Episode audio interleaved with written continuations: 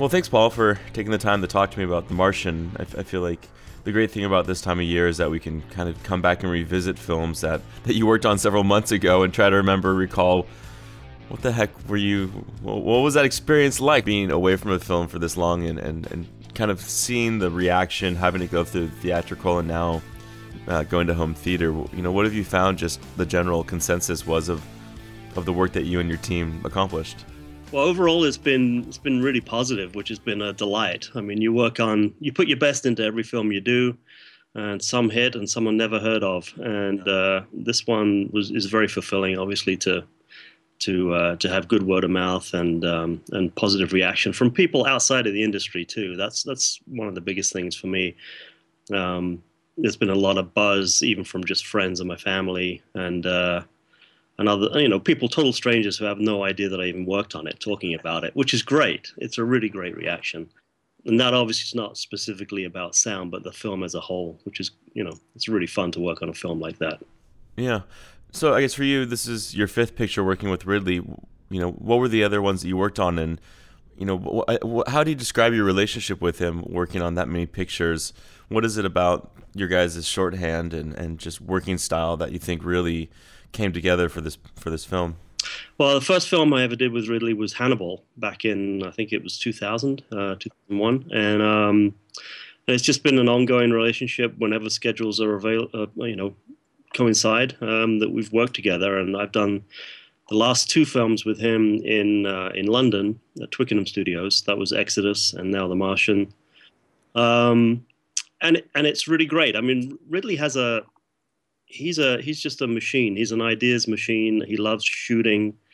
Uh, he loves moving from film to film to film at an ever increasing pace, it seems. Um, and he's uh, he has a great team around him, both you know in, in our sound team and also in, in picture editorial with Pietro uh, Scalia and um, and his his on location people, his art director, et cetera, et cetera. His whole team has been with him for a long time.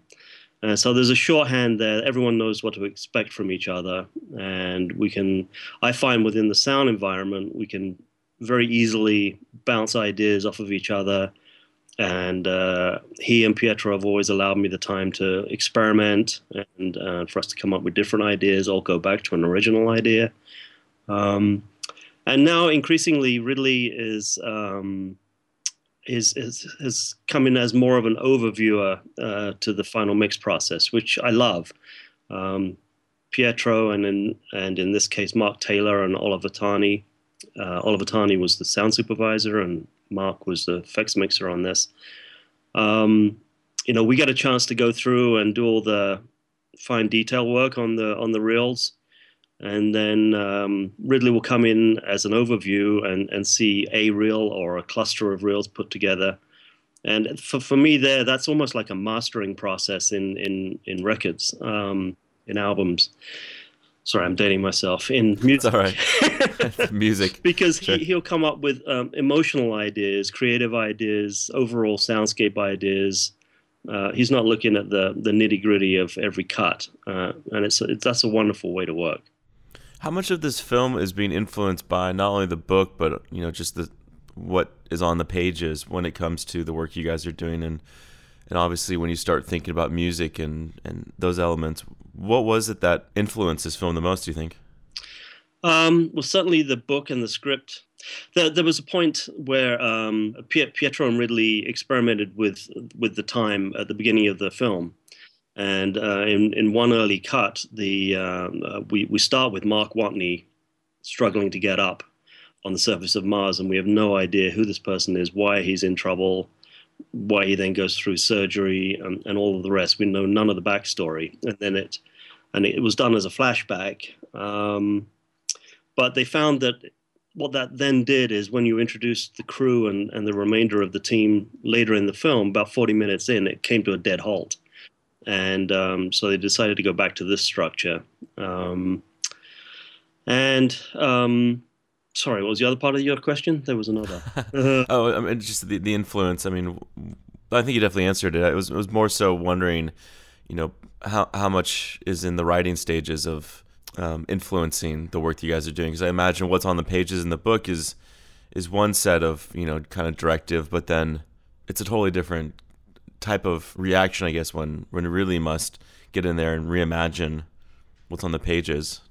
Well, I think I think Pietro and, and Ridley probably uh, they kept fairly true to the script. Mm-hmm. Um, mm-hmm. When it comes to my part of it, which obviously at the very end of the project, and uh, I, I, personally don't like to get too influenced by the script on any film.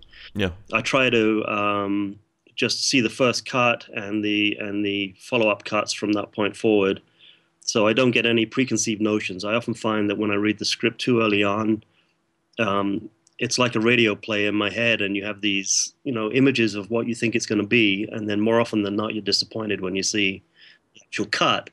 And it gives me preconceived notions that i don't really want to have. I want to watch the film for the first time like the audience is going to watch it and and get the emotion from that and get my my directions from that as well sound wise yeah. At what point is there collaboration you know with your composer at what point did you start talking with harry about potential I mean, are you are you at all involved with any of the initial conversations, the spotting, or any of that early conversation? Not so much because that would okay. be between um, Harry, Pietro, and Ridley. Um, I do know that Piet- um, Harry went to the cutting rooms in south of France and met with Pietro and um, and Ridley fairly early on, and um, they they decided they elected it was Pietro's idea to um, play the film for Harry with no music and so that he didn't get any influences from a, a preconceived temp mix as well, or a temp temp music track.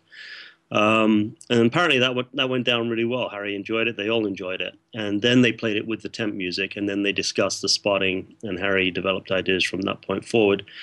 But throughout the temp mixes that we did, um, Harry had some very, very good mock-ups of the themes and and the way the structure was going to uh, finally come out. Um, so we had a we adjustments were made obviously, and and uh, cues were changed, but um, very early on we had a very good idea of, of what the themes were going to be throughout the film. For Harry, I guess you know how much of his kind of direction he was going in terms of kind of carrying a scene. I mean, was it evident in terms of how much music was going to play in, into a lot of the key scenes of the film?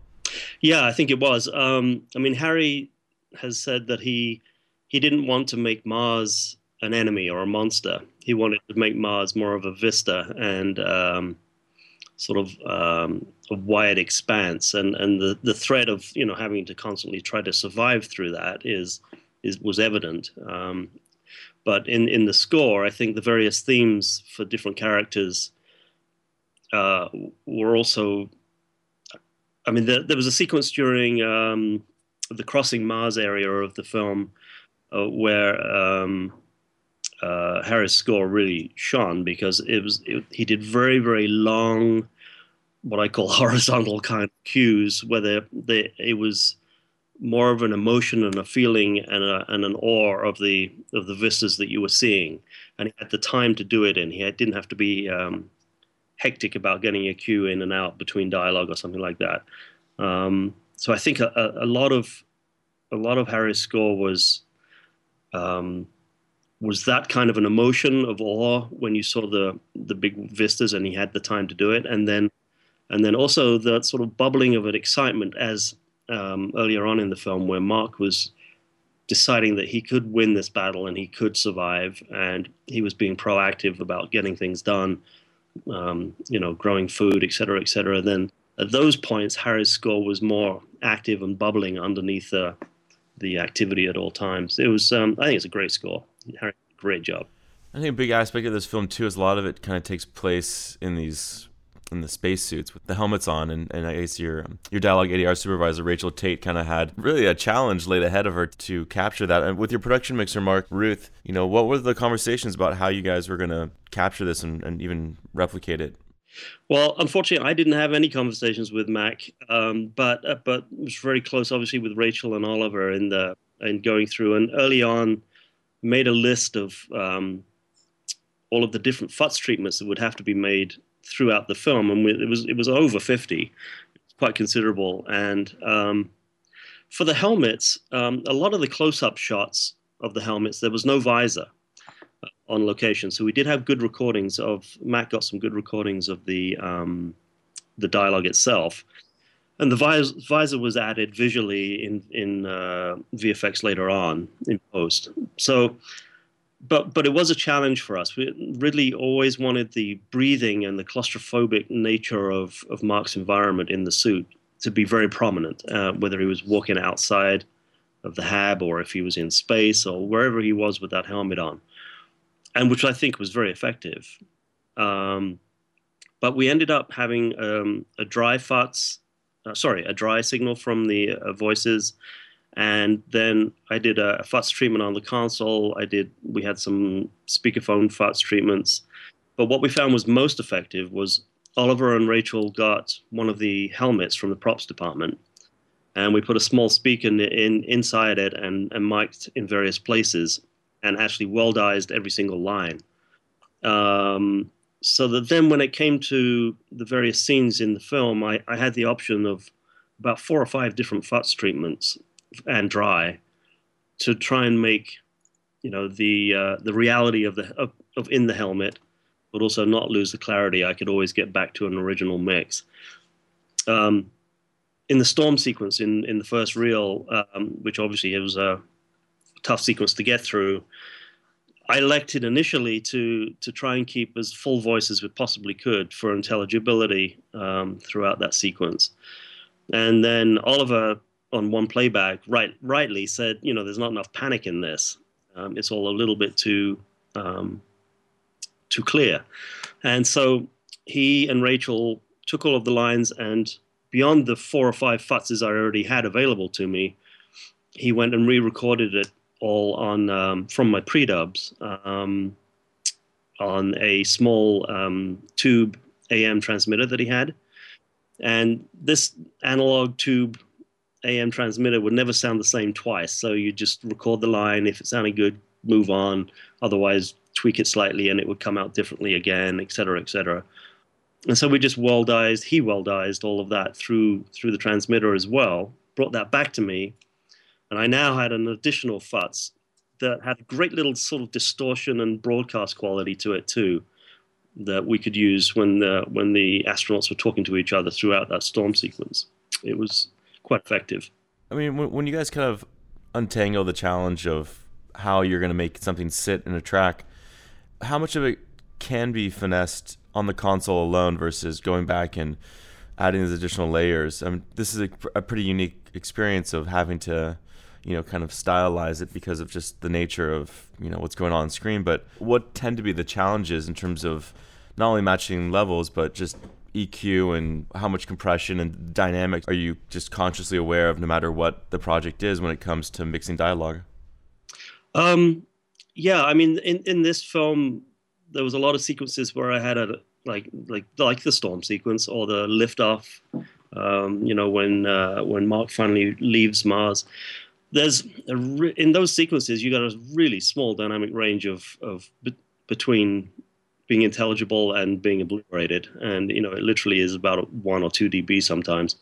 And the tendency can be to easily grab um, you know grab EQ and go for a slightly shriller performance, etc., to try and make it cut through. I I try to avoid that, and in this film, definitely try to avoid it. Um, with Mark's cooperation on effects, you know, we managed to clear out certain frequencies and areas in the center channel um, to allow the dialogue to to breathe through that. But I tend to set myself a limit as to how high I'm going to let the dialogue get, regardless of the scene, and then for, from that point on is more about don't make it too shrill, don't make make it very even in those very loud sequences.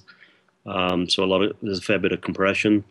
Um, in this particular film, maybe lean away from a helmet futz more into a full voice because you can still cheat a narrow bandwidth sound like a futz amongst all of that sound. When you have a rocket taking off around you, you can use a fairly broad EQ um, on the dialogue and still still have it seem like it's a futz. Um, but it gives you power, it gives you intelligibility, and it gives you level. Yeah, I think so much of uh, I think challenges today when we have characters that don't you can't see the mouth moving or it's not very clear. There's a, a, struggle for the audience to get intelligibility of understanding what they're saying. You know, have you seen a shift in terms of the role of a dialogue mixer? Yeah, I think. Well, personally, I like to definitely maintain a certain dynamic range. I don't let it get beyond that, and I don't let it get under that. It's really frustrating as an audience member if you miss more than you know a phrase of dialogue throughout a film.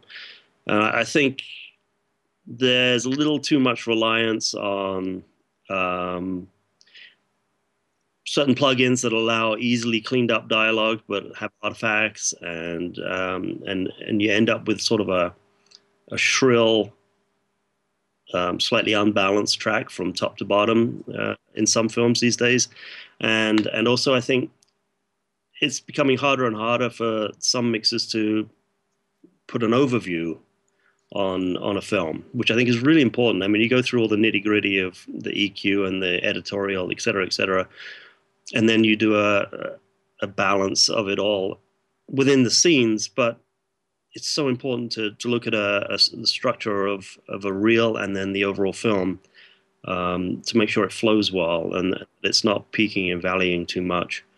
Um, I think I think just being consistent with your approach on that and and being very mindful of, of what the audience is going to see for the first time. There's in my opinion, there's a lot of there's a lot of films right now that in the past few years where the dialogue has just been um, obliterated and or, or it's a little uneven and and it's frustrating to watch. Yeah, it really is. What what for you has been your own evolution being in in that chair of you know handling dialogue and music? Well what is it about just where technology has gone and and the role of the work that you guys are doing? How have you kind of found your own process? What has really worked for most of your career here? Well i i started off in music recording and um, just sort of drifted into post actually years ago um, for tv first and then for film um, and to me it's um, sound is sound and and i i like a certain character of sound, whether it be for film or whether it be for music. Um, and so I've tried to sort of eliminate the divides that that exist between sometimes between the three groups of dialogue, music, and effects. I mean, definitely try to definitely avoid that one, um, and go with what my gut instinct tells me is is sounding good or isn't sounding good. And if it's if there's a problem and I can't work my way around it, then flatten everything out and bypass everything and start again from scratch and, and try to build it up again. Um, I, I, I don't actually make much of a distinction between the, the departments. And I, I try to, obviously, when I'm concentrating on pre dubbing for dialogue, that's all I'm going to be doing. But once we get further into the process, I'm thinking more about the overall. You know, should music be leading? Should di- should effects be leading? Is dialogue getting lost? Should the dialogue get lost, etc. Um, and personally, my the tools that I still use. I mean, I, I've I've evolved with the technology through the years, obviously, but I have now found a plateau where um, I still like to mix on a traditional console. Um, I really enjoy Pro Tools and other workstations in terms of the uh, the finesse and resolution of getting in and, and taking out a click or whatever, and some of the plugins that are available. But I don't like to mix within that environment. I like to still use that as a playback tool and a record tool, and and then mix on a console. When it comes to music mixing, you know, what is the typical type? Uh, even for The Martian, how much material is coming back? What is the what do those breakouts look like? And you know, how do you start sorting and, and laying out your tracks? How do you how do you like to do that?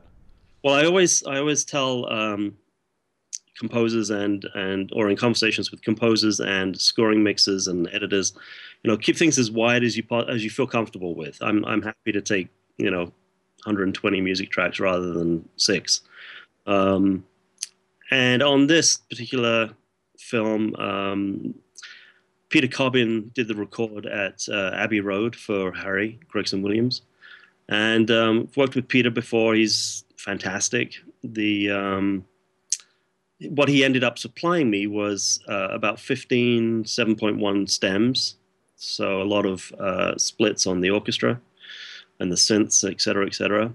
But because we were mixing in Atmos as well, he um, he hung um, a variety of mics from the ceiling in Abbey Road, which is just an incredibly beautiful sounding space. And um, I ended up with quad tracks on the strings, the percussion, the brass, the choir, which um, just sat so well in Atmos in in the uh, ceiling positions, and then of course I was free to open up the seven ones into Atmos as well as as required. But most of the time it became because it was a, a lot of an orchestral, very much an orchestral score. Um, that became just the the sort of icing on the cake. That these these this perspective from the ceiling of Abbey Road. It was really nice. How how wide do you tend to go in terms of leaving room in, in your center channel for dialogue? Because you're aware of both the fact of dialogue coming through the center channel, where do you tend to go with your music? How much space do you have? Well, I actually don't like to go too. I, will go the full width, obviously, the left right. Um, if I get a you know a five oh five one stem or a seven one stem or whatever, I'll definitely take it all the way out as originally intended. But I don't tend to take things out of the center channel too much unless it's a frequency collision going on um, that I need to to spread out or reduce. Um, I'm actually even if I just get a two track, i will never ever go just straight left right because I don't like that being off axis feel for the audience. So I'll always actually crowd the center more than I'll um, remove.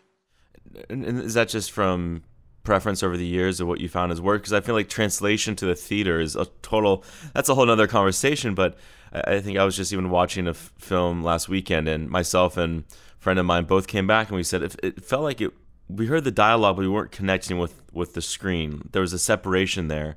What what have you found is the balancing act to connect the audience with that screen? Well, that's yeah, that's crucial. Obviously, I mean, assuming that the theater you're listening in is set up correctly, which is a big assumption. Um, you don't want to detach the dialogue too far from the rest of the track, um, so it doesn't feel like it's embedded in the scene. Um, but I, again, I think this is just you. You have to just gain that knowledge from the room that you're comfortable mixing in, to going out and seeing the end result with an audience in various locations, and try and take a, a sort of a mean average of of all of the theater theater um, anomalies the movie for the for the audiences and um, you can't mix for the least common denominator and you can't mix for the best either you find somewhere in between and and and decide what works for you in terms of how to balance it in your room. That's um, that's really not a I don't. It's not a very scientific approach, but it, it's one. It's the only one I found that works. You have to go out and relate. Uh, years ago, I was mixing several films in a room where it translated very, very well, but then I felt like overall, more often than not, the sub was slightly light outside of the room, and um, none in all cases, but more often than not. So you know, we made a decision to change the level of the sub in the mix room because it might not have been quite right, but that's the way it was translating to the real world. And, and I think it's just that ongoing evolution of listening to what the audience is listening to. And, and trying to make it relate to what you're mixing in the in the studio. Yeah, I, I think so much of the conversations I've had over the years with mixers is about you know bass management control of the room understanding dynamics and and managing your dialogue with you know the priority being that the audience can understand what's going on. But now with these immersive formats you know like Auro or Atmos it kind of changes a lot of there's traditional rules that we that I think everyone follows by but then it's giving you the ability to kind of pull away from what I think so many people have become comfortable with. What have you found these technologies are great? And what are the some of the kind of the gray areas where you start getting away from giving your audience the right experience yeah, I mean it's a good point. There's there's so many immersive technologies now, and and the tech the, the technology has evolved to the point where we can we can actually make this happen, which is amazing. I, I like these te- new technologies. Um, I, I, think in particular Atmos is is really great. Um, but I think you absolutely have to have a solid core mix in a you know five one environment, for instance, or a seven one environment, and if you have a solid mix in that and you're allowing things to evolve into Atmos or Auro or other formats, it'll always sound better in those formats. But but you, the key is you absolutely have to have a solid five one, even two track mix underneath that, all of that, um, and don't lose sight of that. Don't go for just the whiz bang that's going to sound great in Atmos or Auro. then you pull it down to five one and it's really not translating very well. Well, what is about that translation too? Because so many of these movies now are going to be experienced potentially on smaller devices in stereo, or and you know like this the near field mix. What are you finding is revealing when you crash down your mixes and you get to a stereo mix and you listen to it? What what do you tend to hear? Well, dynamics, yeah. definitely. The uh, you can go for a, a, wider dynamic range in a in a more immersive format. You get down to a, a stereo or a five one, you, you're going to want or near field. You're going to want um, to reduce those dynamics quite substantially, so people aren't leaning in and pulling away. Um, and you know, the issues like we've we've touched on here with clarity of dialogue through a through a theatrical um, environment become even greater in a in a smaller speaker environment or a, or a lower level smaller speaker environment. Um, at, at, that point, if you haven't taken care of those clarity issues in the theatrical, you don't stand a chance on the yeah on the smaller. How, how much tweaking are you doing for the home releases when you listen back to those playbacks? Um, most of the time, not EQ. Okay. Um, definitely, it's it's more um, it, it's more riding the lower level areas up slightly, um, so that again you're reducing the dynamic range, but so that it's everything's staying audible the way the original intent of the mix was. Uh, and then obviously just for for practical reasons, you have to um, you know limit the plus 20 area just for overloads. But it's more about, for me, it's more about pulling up the um, the low level areas, whether it be in effects or music or dialogue or all three. Most of the time, it's a balance of all three. I think it's incredible. Just in the past years, with, with a handful of kind of sci-fi space movies from The Martian and Gravity and Interstellar coming out, and they've all done fairly well. And, and it seems that audiences are really excited about seeing these kind of science fiction space movies. It's, I hope so because it's it's also you know it's the story. It's um, there's, there's an element of science in this film, obviously that. Um, everyone had to stay true to, but um, it's not overly scientific and nerdy. It's it's more a story about survival and, and people coming together to help a common cause. You know, it's a it's a hopeful story.